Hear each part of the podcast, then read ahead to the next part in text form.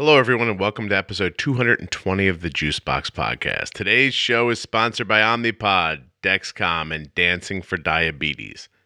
You can learn more at myomnipod.com forward slash juicebox, dexcom.com forward slash juicebox, or dancing, the number four, diabetes.com. If you're looking for the greatest insulin pump in the world, the best CGM man has ever made, or the most wonderful diabetes organization on the planet, these are the places you'll want to be. There are links in your show notes and at juiceboxpodcast.com if you can't remember the links I just provided.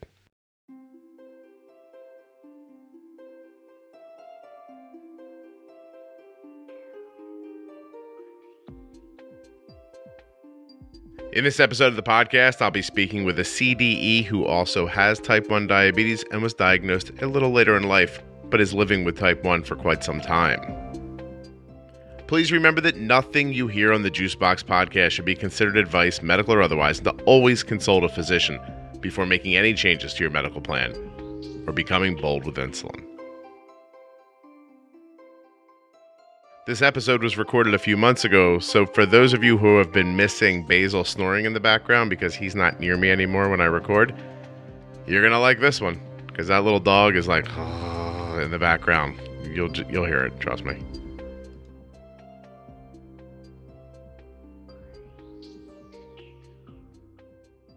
I'm going to ask you to introduce yourself, and I want you to consider this before you do.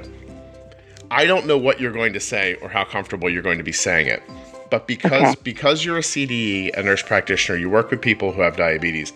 I'm looking for some real like honesty from you. So if you want to be anonymous, that's fine with me.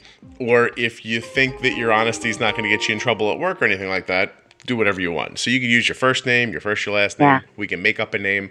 I don't care what Can I, we decide at the end? Sure. I don't know what I'm going to say. No, you know, that's perfect. And I'm leaving okay. all this in where I just asked you about your name too, because this is this is exactly what I want. So, okay, so we'll have to make up a name for now. Oh, you can call me Laura. No, it's... no, no, you ruined it. oh.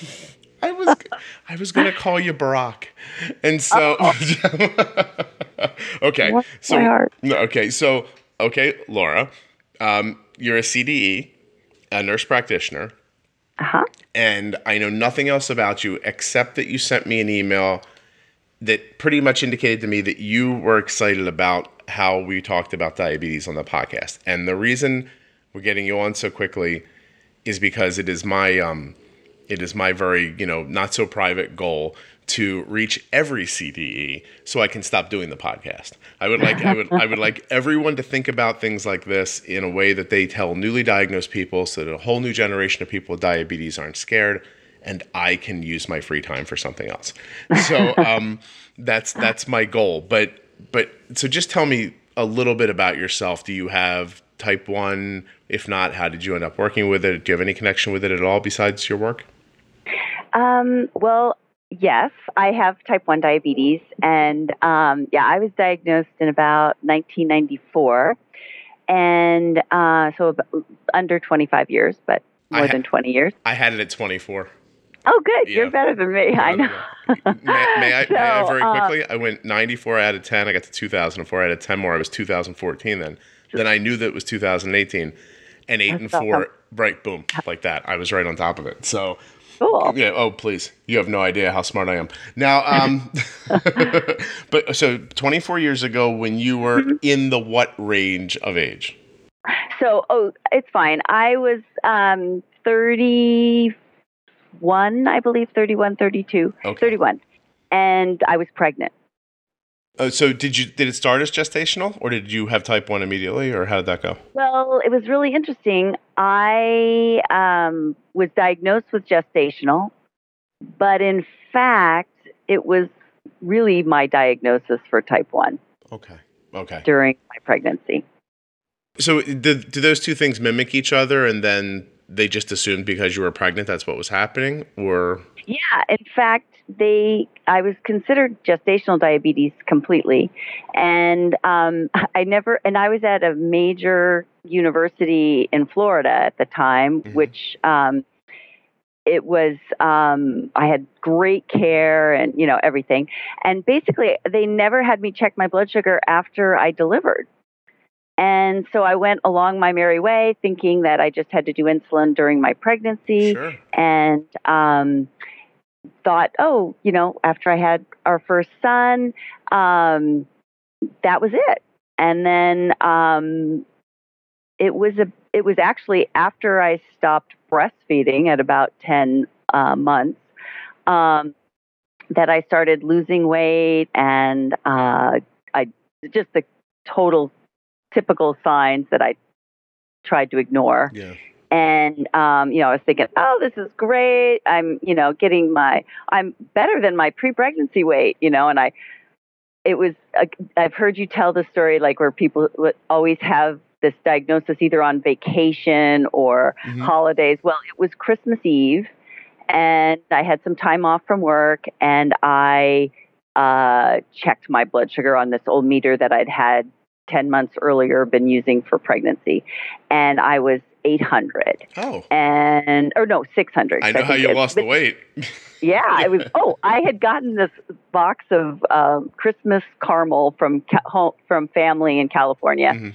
this was like popcorn and nuts and it was all caramel and i ate i ate the entire little package and lost three pounds overnight. And i was like wow I'm on to Something- something here.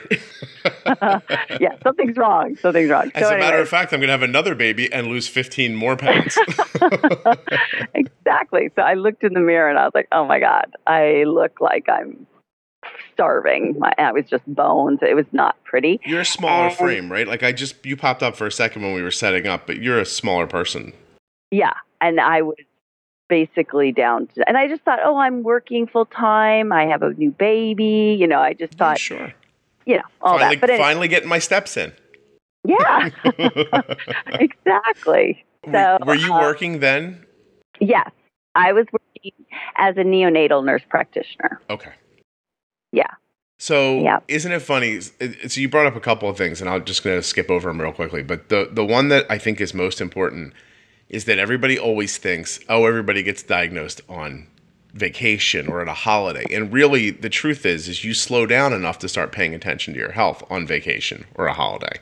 Uh, you, you know what I mean? Like life just kind of allows you, you know, to I think about. It. I totally agree with you. I heard you say that in another cast, and I was like, that is so true. It is. It's just you're able to. I was definitely hyperglycemic and, you know, just didn't pay attention to the signs until I had, you know, a few days off for Christmas. Yeah. Right. I, it's funny what your body can accomplish. Like when you when you don't feel like you have time to die, your body won't die.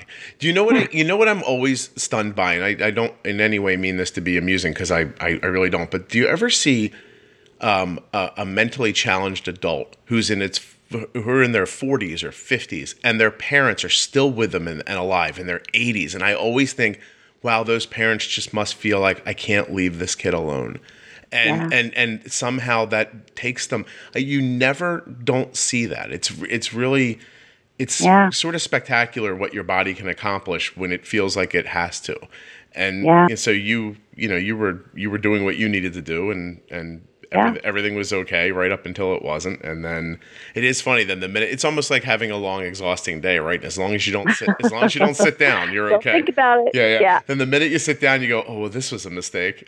Then, it's, then it's sleepy time. So Yeah. so you're diagnosed later. Was there any um any di- any like anything in your family type 1 Oh, or any other endo issues? There was.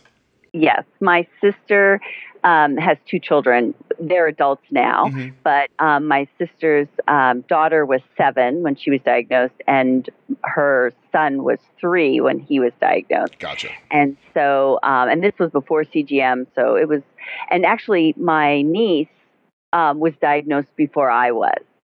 And um, it was so funny because our family was like, "Oh, it's got to be on, you know, the dad's side of the family."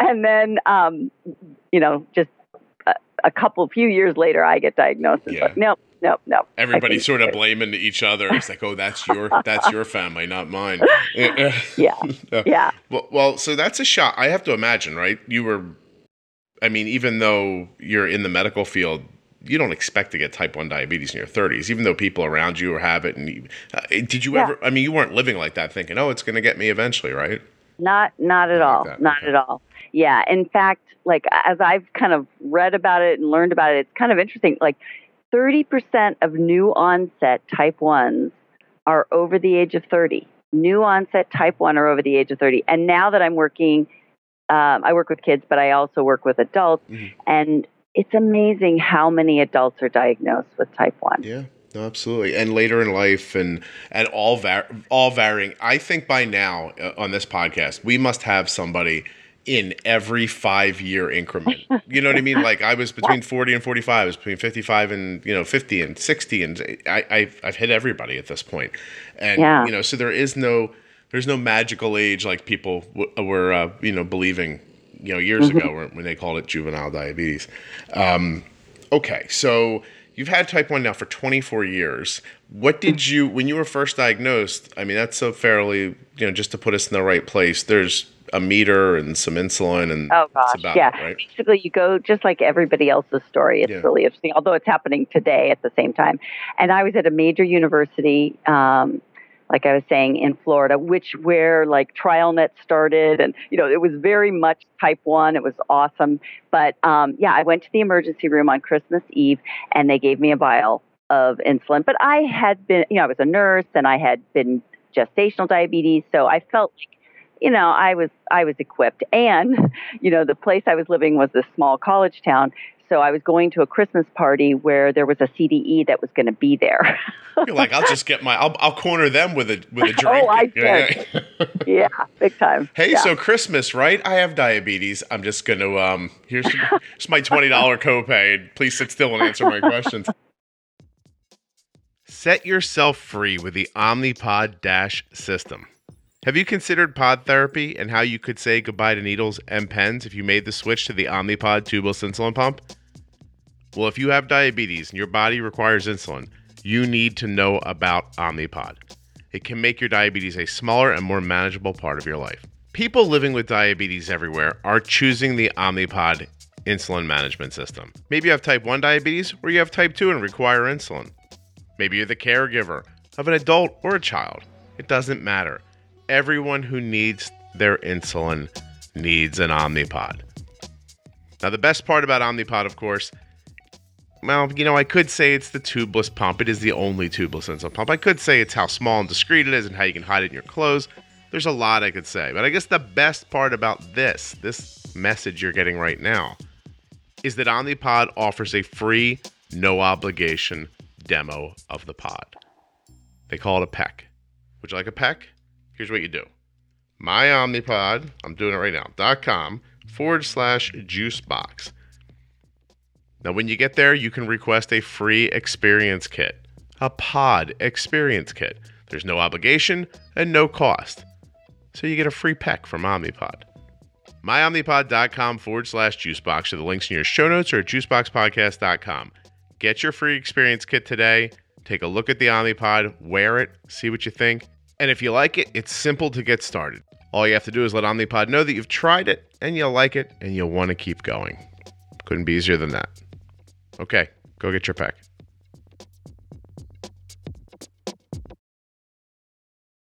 Did you get that?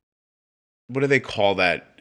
White coat blindness, or I forget. There's a name for it. I'm I'm getting it completely wrong. Where medical people kind of give short shrift to other medical people because they don't think you need the explanation of what's happened to you. Um, I, I think though I am inquisitive, so I, I I didn't feel that. No, I was like kind of trying to learn as much as I could and talking to everybody I could. Yeah. Plus, you ruined somebody's Christmas party, so you were just like, just stand here for a second. Tell me what are ketones. Um, okay, so now you find out you have type one. How old's the baby at that point? Just ten weeks, like a couple 10 months. months. Ten months. Ten months. Okay. Were you back at work by then? Oh yes. I mean, I went back. You know, just like I I don't know after three months. How did you find managing at that time? Like, what did you call success? I guess, like, what were you shooting for? boy, it was a long time ago, and you know the meters were so different, and I I, I didn't even start. They didn't have Lantus like, well, I think Lantus was fairly new. I was on Ultra Lente, these weird insulins that would peak at different times, Right. and um, I think I was on regular. Well, Humalog was kind of new, and you know, so it was it was um, uh, kind of just take some insulin, you know, try to eat in a healthy way. I don't remember ever being told to carb count um, necessarily at the very beginning, hmm um, but that came later. But I also felt like I I was in a good place. I felt like I had lots of support and you know had a good good start. You know. So diabetes was at some point, type 1 was at some point just this thing that was sort of no different than a medication, like a, like a disease where you had to take a pill. Like just take your pill the way you're supposed Yeah. to and you know once a once every year we'll give you a blood test and stay alive and that's your goal. Yeah. Or even like things have changed. Like I've worked at a diabetes camp for it's a day camp here in my area. And um at the beginning, like I this was like early 2000s, most of the kids didn't have a lunchtime shot because they would take, you know, this intermediate acting with their short acting in the morning and the intermediate acting would cover their lunch. And so basically it was just checking blood sugars for most of the kids. There was a, you know, we had a few kids on pumps, um, but there was very little interaction. The kids would, you know, be high all day, and that was kind of the that they would tell the parents, you know, like your kids are going to be high this week. Don't, you know, and it was, it was just kind of the norm. Now camp is like, no, no, no, no, no. Yeah. We try to keep them at goal, and you know, it's it's a different story. Yeah. So so basically the tools change, the medication and the Yeah. tools change. At what point did you start counting carbs and sort of doing that? Is or do you know how long? So I started on a pump probably within the first year. Oh, okay. And so I and those pumps you didn't put in your carbs. This was before the smart, you know, putting The so you just put in calculator. Yeah, Yeah. yeah, yeah, yeah. And so I would just yeah, and I am like you could already tell I'm not a real math person. So I would totally just have my calculator with me always and be doing the math for that. Isn't it funny? I've always wondered why older people, you know, in the last 10 years that I've met were so excited that pumps had bolus calculators. When I when I was already looking at them and thinking, "Yeah, I would rather just make this decision myself." And, Yeah. and- but they were always so like, "Oh, does your pump have a bolus calculator? That's fantastic. What does the bolus calculator say?" You know, where where people are like my kid, you know, they'll get online, they'll say, "I gave my son insulin and his blood sugar's still going up. Um, what should I do?" Well, what does your pump say your IOB is? And I was like, Yeah. what, what, who cares? You, you, know, like, like you obviously didn't use enough insulin. Your blood sugar's high. and, and, and I will tell you this morning, this morning, th- this is why this podcast is great and why diabetes is great for a podcast. No matter when I sit down to record it, I have a fresh story about diabetes from six hours prior. But but this, but this morning, Arden gets up uh, extra early because there's picture retakes today. She told she told me, and I don't want to. Um, I can't curse here, but she she told me she told me privately. I uh, she goes, I really effed up my pictures. wait till you wait till you see. And uh, then the picture came, and I was like, oh wow, yeah. What were you thinking when you when you smiled like that? You know. She goes, I'm gonna retake them. I was like, okay. So she gets up extra early. She's straightening her hair and putting on makeup and doing all this stuff. And as we're leaving for school, she goes, I want to grab something to eat. And I said, uh, okay. You, you know, like, so she reaches, Yeah. she reaches in and she grabs some sort of this like little baked pastry thing and it has some icing on it. I don't even know where it came from, to be perfectly honest. I, I, I didn't, I didn't buy it. Um, and, and she's like, I'm going to have this. And I was like, okay, well, bolus this much and do this with your basal. And this is what's worked in the past with this thing and she leaves the house and i'm watching a little bit as i'm coming home and from dropping her off and it's going to be okay and then i get see it starts to creep up i was like hey let's bump it a little bit she bumps a little bit and at 140 the arrow turns diagonal up and i think uh-oh we, we missed and i'm texting her trying to like raise her and I, I can see it's in between classes so she's traveling through the hall i'm thinking she's not going to see this and I'm texting and I'm texting. I'm telling you, we went from 140 diagonal up to 202 up, and I don't, I mm-hmm. would never see double arrows around here. And I was like, I'm like, I'm like, whoa! And and she's like, what? I'm like, double your basal for an hour and bolus two and a half units. And mm-hmm. I have to tell you, that was as blind blank a guess as I could have made. And now we are two hours later, and she's 130 diagonal down. So like I we caught it, but it was crazy. Right. Like it went from 140 to 250 and back to it's it's insane. Yeah. you know. And and just like you were saying though, it's having these tools now. So back in the day, we couldn't watch that. We couldn't. It was much more static. You would check a blood sugar, and then you'd see the result. You know, like three or four hours. So you didn't really have a sense that you could intervene like we can now. Yeah. And so to me, these tools that we have have changed it from this static way of thinking of dosing and that to this more dynamic process that we go through on a most I mean like kind of what you're describing on a regular basis. So then tell me tell me something then because as we're as we're discussing this what it occurs to me is that we have this this you know current way of dealing with things you know s s- many people have glucose monitors ways to see their blood sugar moving pumps where they don't have to inject constantly if they want to give themselves more insulin they can push a button but the but the rule book doesn't it's almost like we took the rule book from 1980 and handed it to the people with the technology from 2018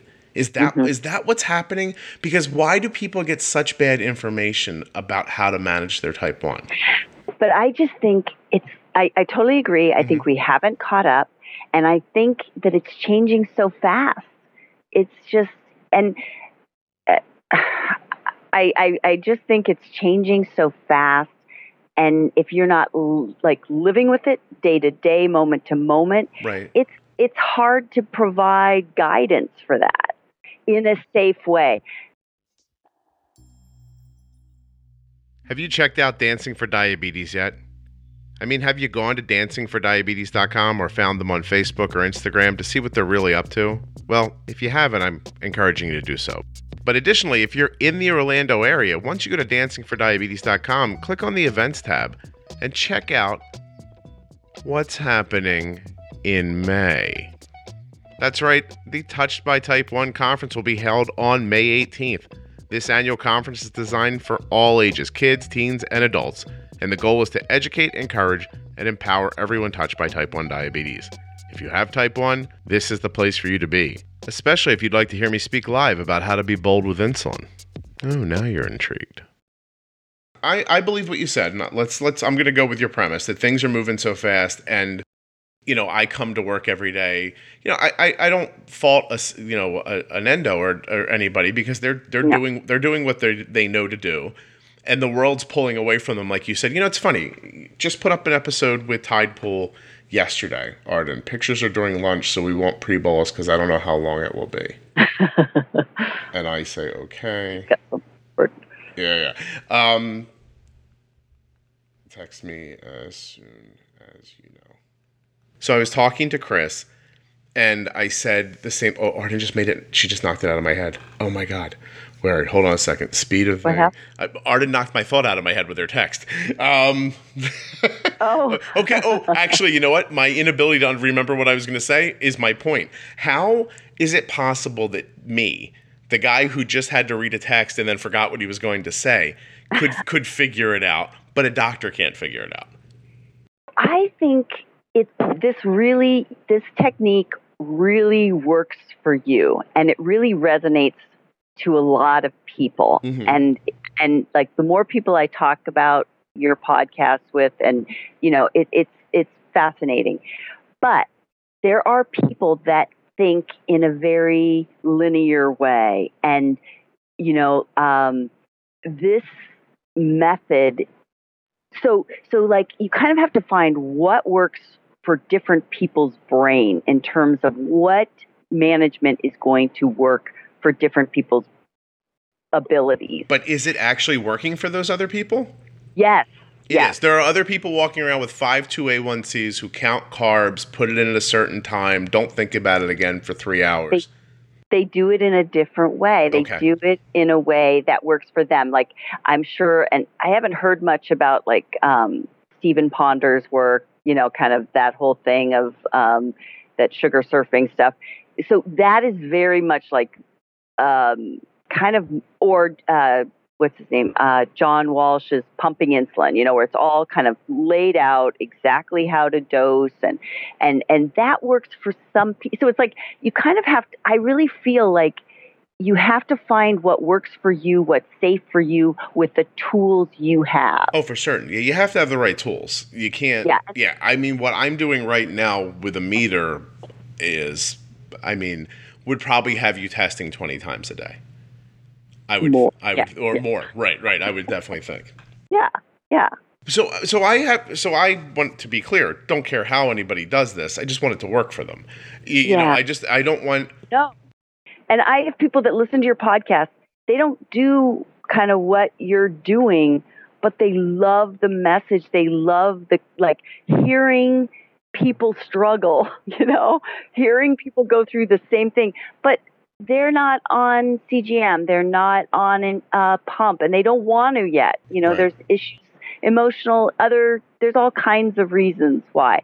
And um, so they just, they get something from this though, and it's helping them, and they're seeing better numbers, and it's just kind of this awareness, this discussion that doesn't happen other places. Okay, so so that you think that it's funny. I'm you think the discussion is where the value lies as much as anything else? So I think for some people, the methodology that can work for for some people. Other people, it's they cannot go there, but they still love listening to people, their experience, how they're dealing with it, and um, so there's re- and and and listening about like if they're not ready.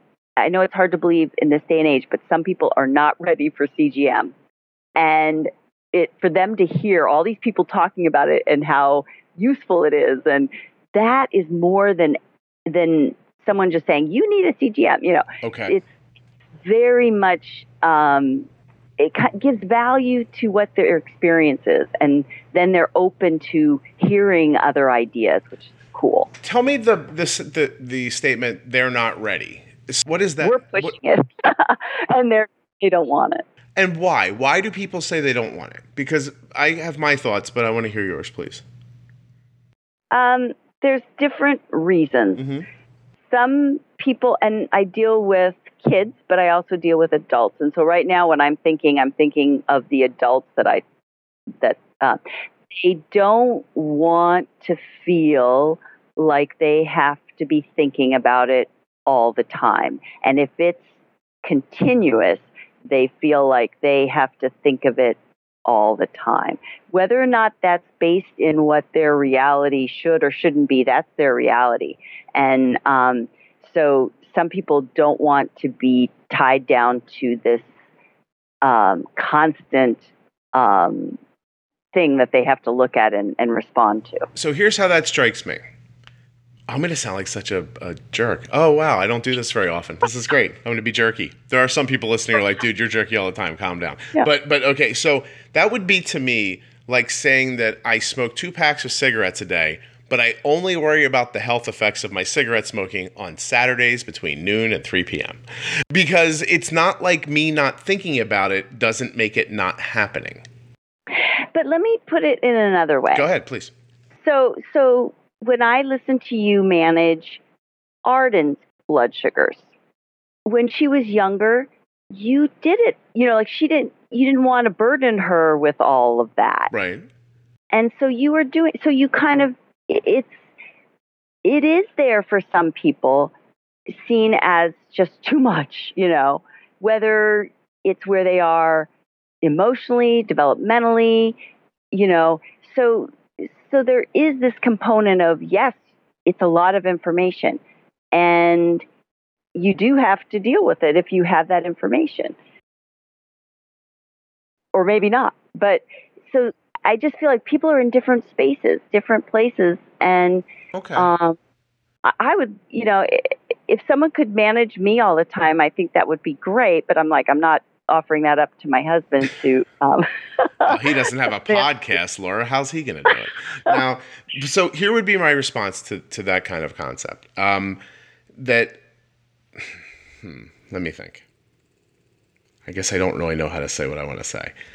Um, The, the, but the, I just mean some people are ready and some people aren't. And just like some people can't, but I feel like with smoking, that's an addiction. And that's, you know, I, I think that's a different place to just stop, you know, uh, but there's also an emotional end to this too, you know. Yeah, and I may have had a bad apples to apples there. Maybe I was more like apples to like grape apples. But but my my thought was is that you can't you can't ignore something for a number of days and pretend that that's taking care of it because I don't know what's happening or I'm not going to think about what's happening. But what I was going to say about the other part was I, I hear that it could be my response to this would be I understand that people might think that what I'm doing with Arden takes up a lot of time.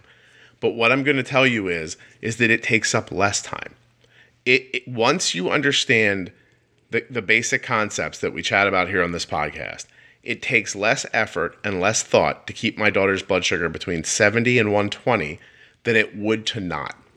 Yeah, I, I believe you. I mean, I totally believe you. Once your blood sugar's high, it's so hard to get it into a good place, and then you're bouncing all over. Yep. Absolutely. Stupid, Absolutely. stupid analogy. You're driving down the road, your car starts to drift. Do you nudge the car back to the left, or do you wait till you're in a pothole and off the side of the road to start turning because that takes more effort. Now you're being pulled off the road. There's other things at play. You have to steer more. It's dangerous. There's a tree there, etc. But when you saw the white line coming, all you really had to do was turn your steering wheel just maybe a quarter of an inch to the left and you would have went back again. And so it's simpler to react in those tolerances with smaller adjustments because smaller mm-hmm. adjustments create less counter adjustments. So, yeah. you know, when you start swerving, that's the roller coaster. If you just yeah. a little this way, a little that way, that's that's the other side of it. So, I get that the podcast in itself doesn't explain every every week what the diabetes, you know, how to handle something does. That you have to kind of listen through the whole thing, and that you do. Yeah. I do hear a ton of people who say, "Look, I listened for a while and I finally got it." Some people get it quicker, some people get it slower. I also hear from there was a guy, uh, Michael, who listens. Hi, Michael, who said one day he sent me a note and he said, "Okay, you win. I'm getting an Omnipod."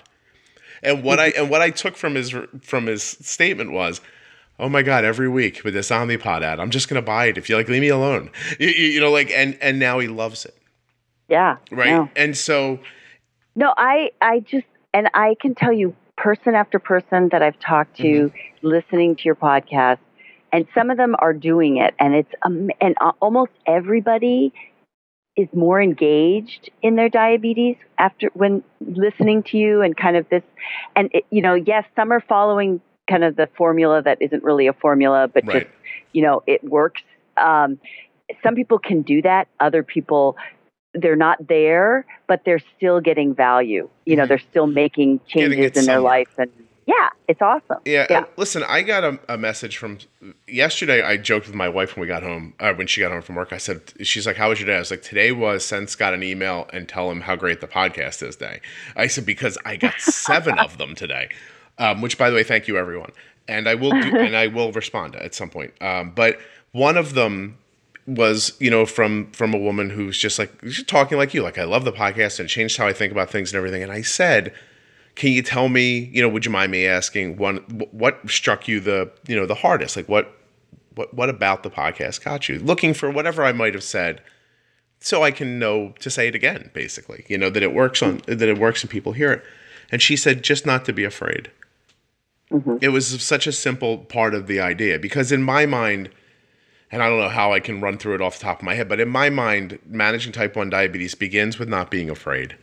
Uh, mm-hmm. Once you're not afraid, you have to learn how insulin works in your body. You can't do anything until you learn how the insulin works, and then from there, it's all about timing and amount. And, yeah. in, and in the and in the end, I don't see it as any more difficult than that base. There's more to it, but if you go back to those three concepts, your A1C is going down a point and a half just with those three ideas. Yeah.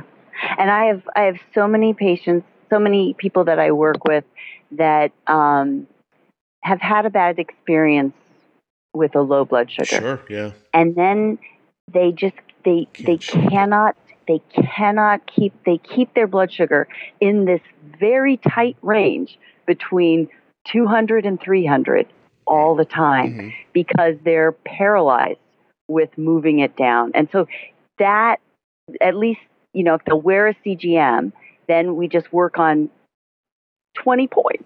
You know, right. let's get it instead of 280, let's try for 250 yeah. as your top. All you know, and Yeah. All the time I say it. If you can keep it steady somewhere, you can keep it steady anywhere. Yes. Right. I It- love that. yeah, Yeah. Right. It, it doesn't like what is the difference between 250 and 150 except your fear?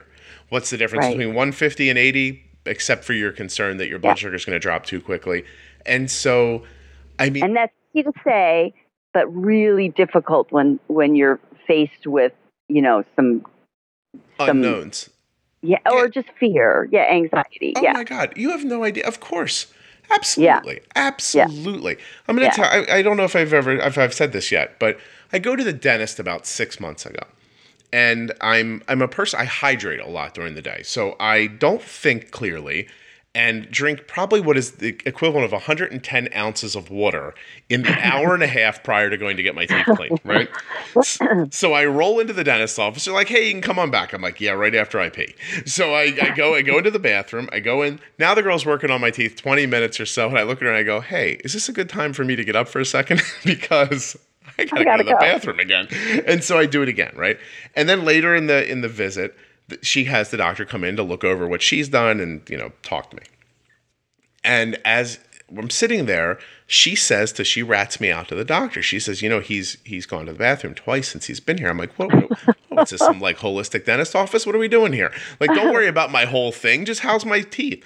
And so and I so I joke. I could go again, like trying to impress them, but but I'm I'm saying that because again I've I've consumed you know a cooler's worth of water you know right before Right. getting there.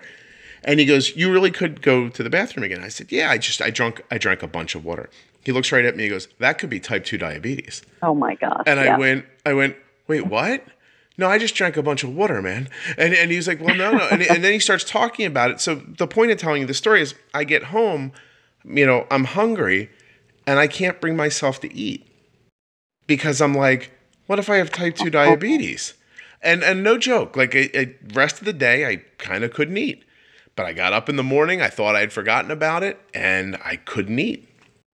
I couldn't bring myself to eat because everything I know about insulin and my daughter's diabetes, and then this guy puts it in my head that I could have type 2. I, by 10 o'clock, I'm on the phone with my doctor. I need a physical. And, and and he's like, "What?" Yeah. I'm, I'm like, "I need a physical." So now I'm in. The, now I'm at the physical, right? And and my doctor, you're gonna get the whole story, Barbara. Why not? Let's tell it right here. My, the, so so my doctor's um, service says you come in the first time, you just meet with the doctor, let him know what's going on. It's 15 or 20 minutes. Excuse me, and then we'll make the real appointment. So that's what I believe I'm doing this day. I'm just coming in to sit with the doctor. I thought it was stupid. I didn't understand it, but I was doing it. So I'm in with the doctor for a couple minutes. He starts asking some questions and he puts a stethoscope on my chest. And I think, hmm, this seems more like a physical than a talk about a physical. That goes a little farther. And he looks at me and he says, I'm going to need you to take your pants down. And I was like, what is happening? This is the weirdest meeting in the history of my life. And I was like, I got to stop you for a second. I was like, is this the physical? And he says, yeah, yeah, yeah, it's the physical. And I'm like, but I was told I was coming for a meeting. He goes, oh, I don't know why they do that. So five, my. minutes later, Uh, for everyone listening, I'm face down on a thing with the doctor standing behind me, thinking when I get out of here, I'm going to go find this dentist and punch him in the face, right? Because look what has happened to me. And then the whole thing gets done. He goes, "We'll do a little blood work because it's part of the physical and everything." And he hands me the orders for the blood work. And I say, "My," I said, "You didn't put A1C on here." And he goes, "Oh, you don't have type two diabetes." I went, "Wait, no, no, no, no, no." I'm like, "I want the A1C done." That's what I want. yeah. I was like, I don't care about the rest of this. And and you're a gentle man, but please do the A1C. So so anyway, there's a way funnier part of the story that's inappropriate for the podcast, but nevertheless, I get my A1C done. My A1C's fine. And Okay. and but thank you. But but the point is is that for 3 days I couldn't barely bring myself to eat because I was so afraid of what my blood sugar might be doing. And so I now have a renewed sense of how people must feel when they say they're scared. It's a little it's different, but I'm a little closer to the understanding at this point. Yeah. You, you know, More um, personal. yeah, Yeah. it, it, it really was sort of insane. Um, I, I say it all the time. I get that if you're if you live alone and you're an adult, that what we talk about might be more difficult. Um, if you don't have a CGM, it's in, it would be a leap to do some You of the could- things yeah. we do. Right. Yeah. Um, but what I would say is if you have insurance and you are financially able, in my opinion, just go into the podcast player, click on the link, and check out Dexcom because that's how you could do this stuff. I mean, look at Arden's blood sugar right now; it's one twelve now. So, so yeah, so we we I'm 112 right now. are you really? Yeah, I just looked down. That might be the name of the episode. Um, and so, but but but I mean, think about what happened. Arden ate something completely sugarific this morning. We weren't able to pre-bolus the way we wanted to. We missed on the bolus, readdressed the bolus within 25 minutes, and squelched a, a, a pretty severe spike and brought it back without making her low. And Great. that, and that's that's Dexcom and uh, and wearing a pump. That that mm-hmm. was it because we used temp basals in there and and all kinds of other stuff. Unlike a blood glucose meter, which provides just a single glucose reading, Dexcom provides real time dynamic glucose information every five minutes, up to 288 readings in a 24 hour period. You can gain valuable insight about your glucose levels, including rate of direction and change. This will give you additional insight to proactively manage your diabetes. What can that lead to? How about a reduction in A1C, reduced hypoglycemia, and active monitoring while you're sleeping? These are a lot of fancy ways to say peace of mind while you're sleeping and the ability to see the speed and direction of your blood sugar. And if you want to know how someone gets an A1C reduction with a glucose monitor, here's how we do it. You hear us talking about it all the time on the podcast, but if Arden's blood sugar tries to go over 120, we bump it back down again. The Dexcom G6 tells us, hey, you're rising. And then we can use a tiny bit of insulin to stop that rise. When you only use a small amount of insulin for the rise, then, you know, very frequently, what I find for us, and you know, your results may vary, but for us, when we use a little bit of insulin to stop a rise, the likelihood of a low later, pretty unlikely because you've only used a tiny amount of insulin to stop that 120 that's just starting to come up. And then you stay off the diabetes roller coaster. No bouncing all over the place. That's just one way the Dexcom helps us. The next thing you need to do is go to dexcom.com forward slash juicebox or click on the links in your show notes or at juiceboxpodcast.com to get started today with the Dexcom G6 continuous glucose monitor. It's the best decision you'll ever make. In your opinion, if you could if you could take away people's you know how they feel for a second. We'll just we'll just take away people's free free will for a second. If you could take free will away from people for a second and you were in charge of how people manage their diabetes, would you put them on a pump? I don't think a pump is as important as, CG, as the CGM. Okay. So you would definitely put them on a CGM. If I took away their free Yeah. will, you would.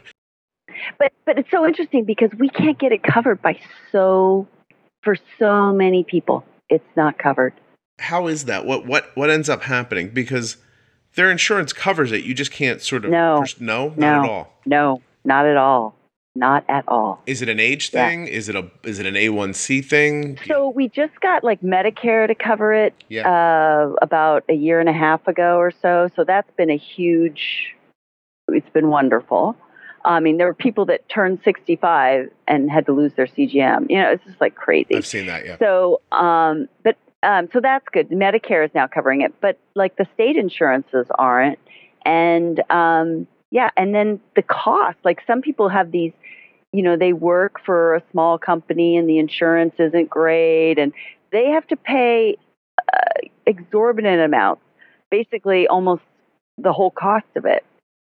So, I mean, there are a lot of people that, if anything, we could change. To me, it is the standard of care. We need to everybody to have the availability to have it available to them. It would it would save so many hospitalizations. Yep. You know, there's so many things that would be of benefit. But yeah, people can't get it. And and so what did the what does the what do most insurance companies try to say when you say hey, this person needs a CGM? They go, no, they don't. Do they say they don't need it? Is they call it not medically necessary? What do they? Yeah. So then we have to do these prior authorizations. We write letters, and they still say no. No.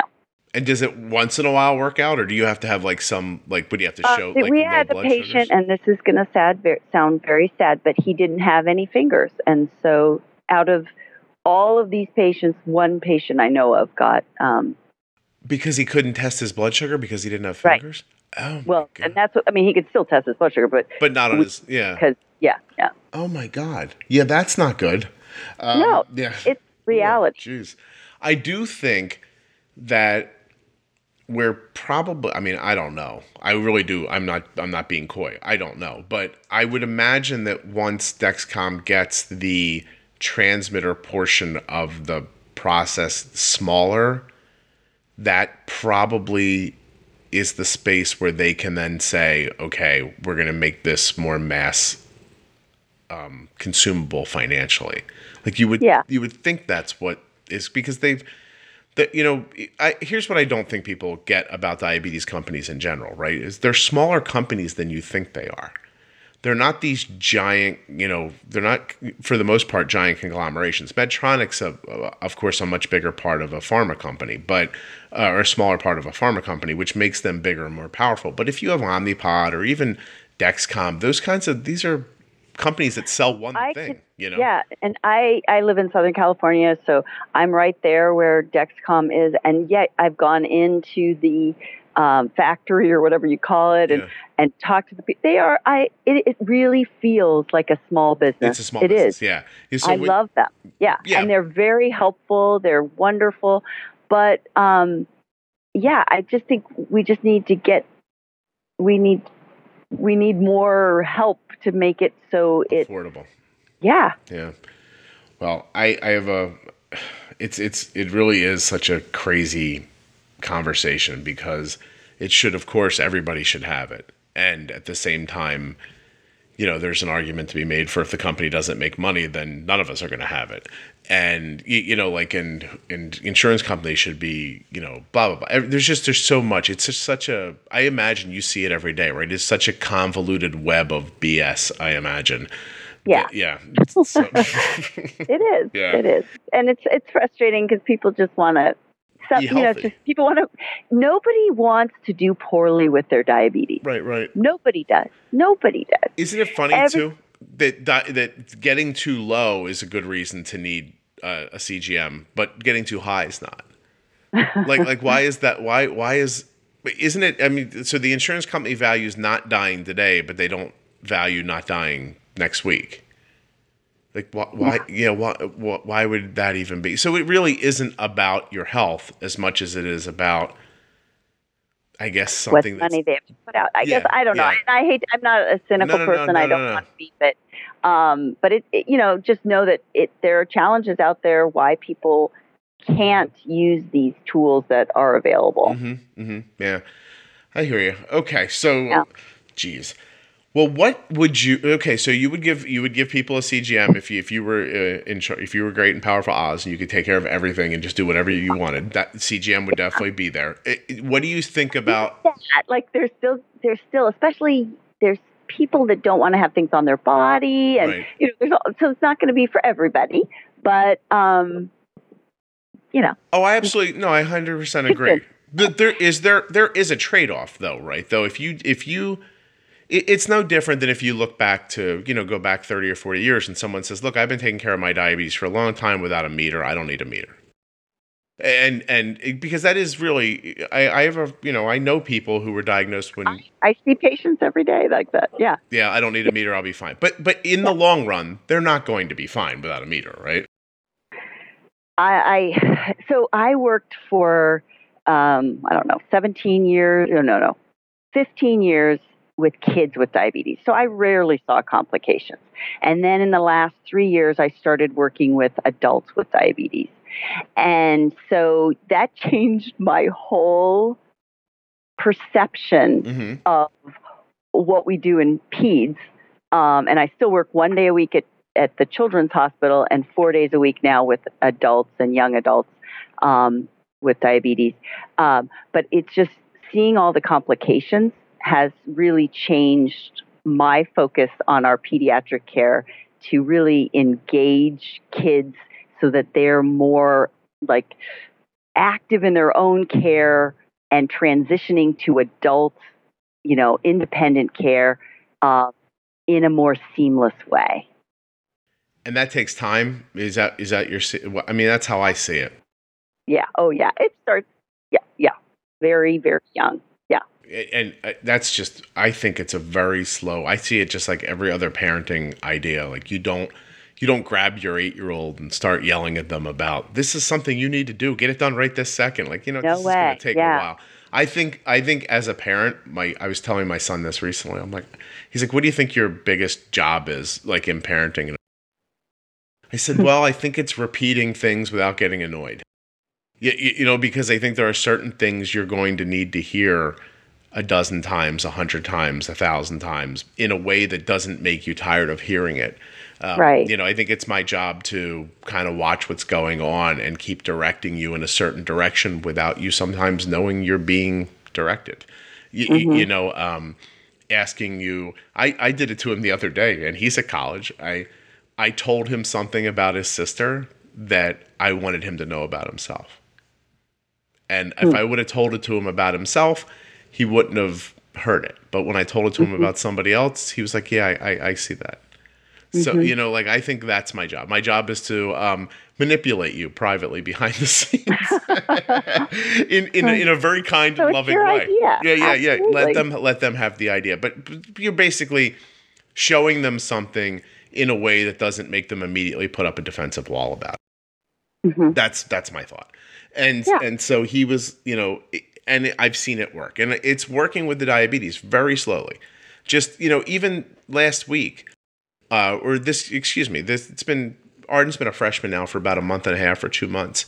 And she's like, I don't want to set alarms anymore to remind us to pre bolus for lunch. I'm going to keep track of it. And I was like, okay, great. Wow, great. Right? So good. So, you know, last week, I, am losing track. She. I was going to say, how did you do with that? I'm, oh, I'm fine. I, I, I, don't. I'm just. I just stay fluid. My whole thing is just That's awesome. st- stay fluid. So I'm like, so I'm like, okay, but she has A days and B days, and there's lunch on different times of the day, and I lose track. You just saw me read a text and forget what I was going to say. So I don't know if today's an A day or a B day, right? She either has lunch today at 10:30 or 11:30. I don't know uh, because I don't know what day it is. So one day I'm like, oh, it must be uh, I don't know what day, an 11:30 mm-hmm. day. And 11, 10.30 goes by, and it's quarter of 11, it's 11 o'clock, and all of a sudden I see her CGM change in a way that, like, I was like, I didn't expect that to happen, you know? And then the, the a diagonal up arrow, which, you know, I'm like, wait, what, what's happening? And then it boom, boom, boom. I text her, I'm like, hello? She's like, what's up? I'm like, um, how's it going? Did you eat?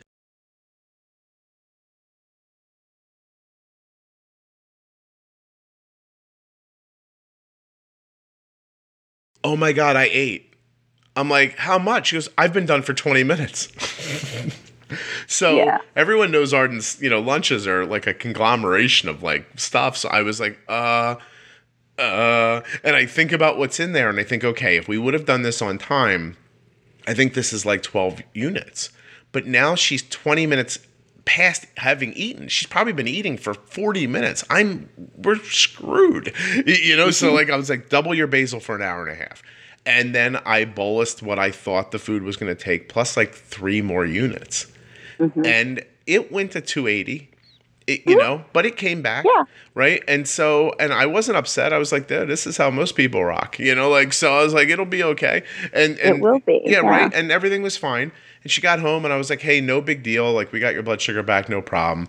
I said, but you know, I need you to, you know, it's fine if you don't want to. What you learn, yeah. yeah. Yeah, yeah. Just remember. She's like, okay. Like five days later, it happened again. And now, and now you see her. Like she, she just texted me, "Hey, they're gonna do our pictures during our lunch, so we can't pre-bolus." Now, that in my mind is my daughter learning a lesson without feeling bad without feeling yeah. bad about it right? Without being like yelled yelled at or directed or dominated or something like that. Just let it let let some experiences happen so she can learn from them. And i think you know that is awesome because you know some i see some situations where it's all on the kid and that doesn't work well you know? Yeah. and um so it's just this intermingling of an adult brain and the kid and you know kind of helping that person figure it out. Mm-hmm. um, helping the child figure it out is key to success. And so that they're not alone they're in this you guys are talking about it it's awesome. And that's how people can kind of transition to independent care in a more seamless way for sure Don't forget to check out Dancing for Diabetes at dancingfordiabetes.com. They're also on Facebook and Instagram. That's dancing the number 4 diabetes.com. If you'd like to see me speak live about being bold with insulin, I will be at Touched by Type 1, an event run by Dancing for Diabetes. Go to dancingfordiabetes.com and click on their events tab. You can't you can't say you can't do your th- you can never throw your hands up with anything, but diabetes especially. You can't go I don't know or this is the best I can do. Like that can't be an answer. I and I I I heard a person say the other day about their child with diabetes that they were you know, unable to man like pay attention to this kid's blood sugar as much as they wanted to during the day. And their blood sugar was getting pretty high from it. And as I was trying to imagine ways to affect that, they said, well, it's, you know, it's just, I can't do it. And I was like, wow, wait, what? Like, like that's a strange idea. Like, like to me, like the, the idea of, well, it's beyond what I can do. And I understand mm-hmm. there could be a ton of reasons. It could be work related, it could be sleep related, it could be money. There's a lot of different reasons, but mm-hmm. there's also usually a different way if you if you just keep keep wondering about it. Like just keep looking into it. Don't just keep running into the same wall over and over again, but think differently. You, you know what I mean? Mm-hmm. Like like out you know whatever you want to say outside of the box or whatever. But mm-hmm. once you've applied your thoughts to this and you've come to no answer, find someone else's thoughts. Mm-hmm. You know, because they said this to me, and I said, "Well, have you considered this?" I gave them my idea. I'm being very vague because I don't want to out somebody. I I, mm-hmm. I, I, gave them my idea, and it turned out they hadn't considered that, mm-hmm. and now that's what they're going to try. And I yeah. I do the same thing. My wife said to me the other day, "Hey, we're not all going to be able to go on this spring trip with with Cole's baseball team because of this." And I said, "Well, why not? Why don't we try to figure out how to do it?" And she's like, mm-hmm. "Yeah, maybe we can." But it was her first inclination that it wouldn't work and mm-hmm. and you always have to if if you if you can't imagine how to do something, find someone who can. Mm-hmm. That that's all. I, I please never say the the dreaded sentence about diabetes. That's just diabetes. I please you make nope. me you make me crazy if I even think you're saying it somewhere in the world. Never say that's just diabetes. It's something else. Um, and keep trying. Reach out, find community, ask a person, ask your doctor, ask, write it on a Facebook page. I don't know, yell it out your window. Maybe your neighbor's got diabetes. They'll yell back. Bolus more. you know, I don't know how it'll go. Um, so tell me, so tell me this, and as we wrap up, what's you think fears the biggest hurdle that you see people have, right? What do you think gets them past the fear? For people that are really struggling with that fear, I, I think small changes make big differences. So, just kind of that idea of you don't have to be 75 to 120 all the time. And that's just overwhelming when they're comfortable in this 250 range. But just, you know, just for a week, and it's going to be really, really hard. Try accepting if your if your comfort zone is 250, 230 for a week. Two, you know, just bring it, start bringing it down and wearing a CGM. You know, that to me, that really seems to uh, help. But the, I think also, I think everybody in diabetes needs to see a therapist. I really do. I think um, you're dealing with something that you have to think of every moment of every day. I think um, you know, whether you're going to sleep or you're working out or you're eating things that are basic to life, um, uh, you have to have this other thing in your mind. And so it's overwhelming. And so I think it's it's a good idea if you're struggling, if you if you're having a hard time getting to goal, you know, keeping your time in range, then yeah, go talk to somebody. I think the emotional thing is is is pretty high. It's spectacular advice. Um, quick question. Yeah. How low is too low if you're steady at it? So let's say you're not falling, right? There's no danger you're going to fall. My blood sugar is 80. That's fine, right? I think so. Okay. Yeah. 70? Because you have insulin working in right. your body, mm-hmm. for most people, 70 is you're on the edge because you, you're considering you're going to keep falling. not necessarily. Everybody, so let's say they got to 70 after being 200 or 250. You're not going to feel good there either. So some people, like when they've had highs for a long time, they may start feeling a low at 120. Right. They just, you know, they need to get to a spot where they're not in the two to 300s all the time so they feel normal at 100 Okay. um, but 70 to me, especially in kids, and if you don't have a CGM, no way. Um, so, so uh, to me, there are some limits, and on, and and there were some studies early, like I don't know, 10 years ago, about brain development and um, uh, hypoglycemia, but those were studies before CGM, before you know. So I don't, you know, but so I, I don't, I don't really know. And then there were studies in adults with A1C goals, you know, with type two. These were older people with type two, and they thought, oh, if seven's good, Yeah. maybe we should get them lower. And that Accord study showed that there was, and this is an adult older population with type 2 diabetes, so not really relatable, but um, there there was more sudden cardiac death in patients who had A1Cs less than 6.5. So how are we saying that a low A1C is that great either? We don't have the data. So we have two mixed thoughts here. So let me let me unpack them for a second. So I get that if you're a person who's had a high blood sugar for a very long time, that a 120 could feel like low. And, and, and that you want to come down slowly as your body gets used to it to stay down there. My, my but my question that I probably didn't phrase correctly was, I'm just wondering, when is it in the moment? Not forget long term, but in the moment, when, when does it become detrimental to your brain for your blood sugar to be at a certain thing? Like I, here's my thought, and and I don't want Arden to be under seventy for any long period of time, but if she mm-hmm. gets to sixty five and it's going to sit there for a few minutes. I'm okay with that. If she hits 55 overnight and I can trim a basal and bring it back in 20 minutes or and avoid juice, I'll do that. Don't get me wrong. If she's 55 and she's falling, if she's 55 and she has, you know, I, we, we would counteract it with carbs right away. But if she drifts to 55 and then bounces right back again, and I'm talking about in 15 or 20 minutes, I don't think of that as horrible. It's not something I would want, and I don't think it's val- it's healthy. But I don't think she's about to die either. And and so I think that there's all I'm saying is I would like Arden's blood sugar to be above 70 um, and sitting as stable as possible. But I think it's important for people to understand that if their blood sugar should go to 65, they're not about to expire. And they haven't caused a third of their brain to die, or, or No. like, like, right, right. They just, No, I, and. You, you need to act on it. Yeah. right, right, do something. Yeah. Yeah, yeah. Uh, uh, but see, the reason I bring that up is because is because do you do you have any idea how many people you see whose blood sugars get to 120 and they start eating carbs because they feel It's incredible. Yeah. I talk to people and they say, my, and like I'm meeting them for the first time and they're like, my comfort zone is I like to be 150 to 200 because that's where I feel good. If I'm lower than that, I feel low.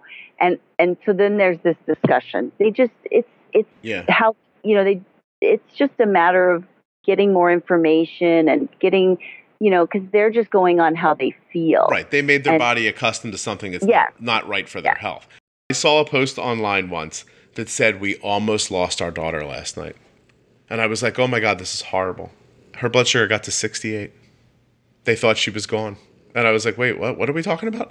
And so, and, then- and so now I'm reading, and I'm like, wait, maybe I'm thinking maybe she was 68, and they used, uh, uh, you know, uh, you know, like, like I don't know, Novolog instead of Lantus at night or something. They put they put eight units of her, and, and I'm like, I'm so I'm trying to figure out what's going on. No, no, her blood sugar just, and they had a CGM. She drifted to this number, and and sat Right. there for a few minutes. They they were breaking out the glucagon. And I wa- I was like, oh my God, at 68, I'd be like, if I trim her basal back 50% for an hour, we sleep all night and I wake up and she's Aw. 90. Like, like that's how I start thinking about it. The, the, this poor girl was almost in the hospital. and, and I was like, oh gosh. And that's the misconception.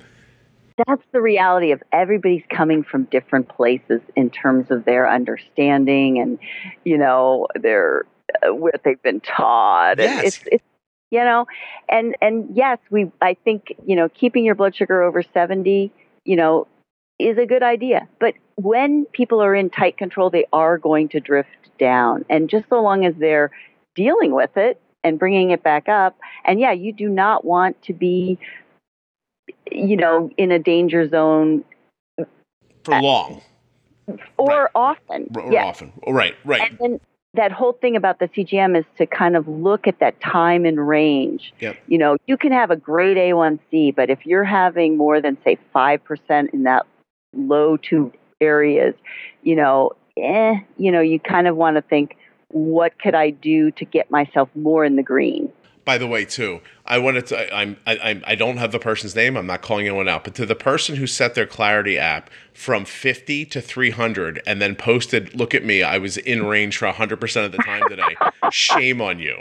Okay. I mean, seriously, between 50 and 300 were you in between all 24 hours huh no hitter huh and i was just like i was like oh my gosh like look at this this is like and, and because joking aside this poor person doesn't understand what they're supposed to be doing. They yeah. set, they set, it's like saying, you, you know, I don't know, I've got all five lanes of the highway. I never left my lane. Like, no, wait, what? You're supposed to stay in between the white lines over here. If you drift a little bit, you've left your lane. And, and I, all I could really think was two things. First of all, what a horrible misunderstanding of what what their health is about. And and secondly look at what they're showing to all these other people because people are like oh my god that's amazing. I'm like it's amazing. I was like how is that amazing? It, it's it's it's a misunderstanding of what you're doing. And and so my point is this and we and we started off by saying this in the beginning and i i still steadfastly believe what i'm going to say. You said just now it it all depends on where they come from and what they've been taught in my heart i want people to be taught that that insulin is dangerous and they need to respect it, but they can't be afraid of it. If they're afraid of it, that their health is to is to at some point suffer. That they have to make smaller adjustments because that keeps you off the roller coaster. That uh, highs cause lows because you use a lot of insulin at a time when eventually the food leaves your system and, and what's left behind is the insulin. If your blood sugar's high, you uh, likely have mistimed your insulin or miscalculated or a combination of the both. And if your blood sugar is low, you've likely mistimed your insulin, miscalculated, or a combination of the both. If you can afford this technology, please give it a try. I know you don't want it attached to you or whatever else you're thinking, but just give it a try. If you don't like it after you try it, then don't use it. But don't say, that's not for me if you've never tried it before. I think if people got that simple direction earlier in their time with diabetes, that we'd see more people who could say who who would understand that 275 is not in their range. Mm-hmm. And and I I just want you to now it's your job now to go tell every CDE that. Uh, I I would do it, but um, no one's asked me to. it's funny, you know how like you talk about it like a tug of war, and um, I kind of think um, it's more to me. I mean, I like the tug of war thing, but um, I kind of like the idea of it's like it's like driving a stick shift. Okay. So when I, my husband and I met in high school, and like I was learning how to drive, and um, he was teaching me how, and I was like, I was very linear at the time, I mm-hmm. think, and I said, okay, hun, write down exactly when I'm supposed to change gears. you know, like I want it exactly. Yeah. I want you to spell it out exactly. And he goes, Hey, Laura, you just got to feel it. Yeah. You got to know when, you know, to let off and when to give and and and to me and then yeah, sometimes you stall, sometimes it's not perfect. Um, but um, you can still get up the hill, you know? And so it's like to me it's kind of like that kind of it's a give and take. It's kind of like how you um, have to feel it. Yeah. And now we have these tools like, you know, the CGM um, to be able to see the result. You know, I don't know what that is in a car, but you know, like basically. Um, it's your head not jerking around when you shift. Perfect. also, yes. also, Laura, I like what you're saying about the idea of you have to feel it. I, I fear though the concept of a stick shift analogy has just struck three people that are listening and no one else. My I said to my daughter the you're other day. Right. You're absolutely right. I'm so old. Oh, yes. Oh, yes. not at all. But that's so funny. I no. I I just I really believe that there's I, I genuinely think, and I understand what you were saying before about doctors are in the moment, they're teaching it, they're they're not living it. But if I could figure it out and I can find a way to pass it on to somebody else, because the podcast is all well and good, but I could line up hundreds of people for you who've called my house and we've had mm. 45 minute conversations that have changed their entire perspective and put them on a new path. If if mm. I can do that, then certainly a doctor can do that. And Yeah. and sure, maybe not everybody I've ever spoken to has gotten off the phone and been like, "Wow, my life has been changed." Some people probably hung up and went, "Well, that's not for me," and and I get that, but there's no uh-huh. there's no reason not to present that information to people. Yeah. Y- y- you know, Yeah, and I think I feel really fortunate because the university that I work at, two of the attendings have type 1 also. So it's it's like and and they teach the fellows. So they are teaching so it's it's a different it's a really good setting for that. I feel like to get Yep. to what it's really about. Um which I- don't think everybody has to have diabetes to treat. I don't want that to be the message at all no, but it's um, but I think having a personal connection um, and understanding, and, and that's true with any aspect of anybody's job. If you can connect with people on a personal level and really try to understand what they're going through day to day, and if you can, um, you know, basically walk in their shoes, understand what's going on, whether you have type 1 or not, but just understand the you know what people are facing every single day and the decisions they have to make to stay in a good place um, is important. that you're not just reading to them from a manual which as as we talked about earlier likely was written 20 years ago for technology that nobody's using now. Okay. All right. I hear you. All right. Go to work and um, and, and everyone please laura got on at 6.30 her time with me in the morning um, if someone said to me that there was a thousand dollars in my backyard, but I had to get it at six thirty in the morning and be showered and dressed, I'd say, you know what? How badly do I really need that money? And so, and Laura did this for free, and so thank you very much. I really appreciate you sharing your insight, especially with the work you do. Um, and I, I genuinely appreciate you getting up so early to do it too. So I, I really do. Uh, I, uh, I just want to say thank you. Well, thanks for having me come and talk. I really appreciate it. But I want you to know that there are so many people that aren't reaching out to you that are also, I mean, I've someone from Mexico told me about your pod. I mean, like you're reaching people all over and um, it's it's just powerful and I just want to thank you so that people can listen to these conversations and and just feel like they're they they're not alone in these decisions they have to make every moment. I appreciate that so much. It's so incredibly, uh, such a nice way for me to start my day. So thank you. And, and anytime someone mentions the podcast to them, please pass my thanks on. I really appreciate that they listen. I will. Thanks. Have a great day. You too. Long show, so I'm going to give you a short outro. Thanks so much to Omnipod, Dexcom, and Dancing for Diabetes for sponsoring this episode of the podcast. Please go to myomnipod.com forward slash juicebox, dexcom.com forward slash juicebox, or dancing the number four diabetes.com. These links are available in the show notes of your podcast player at juiceboxpodcast.com, and by now I'm assuming seared into your brain because you've heard me say it so much. And even though they didn't buy an ad on this episode, if you find yourself at realgoodfoods.com, use the offer code JUICEBOX to save 20% on your order. Thank you so much to Laura for coming on and being open and honest in this episode. I quite enjoyed our conversation. I hope you did too. We'll be back next week and every week with another episode of the Juicebox Podcast.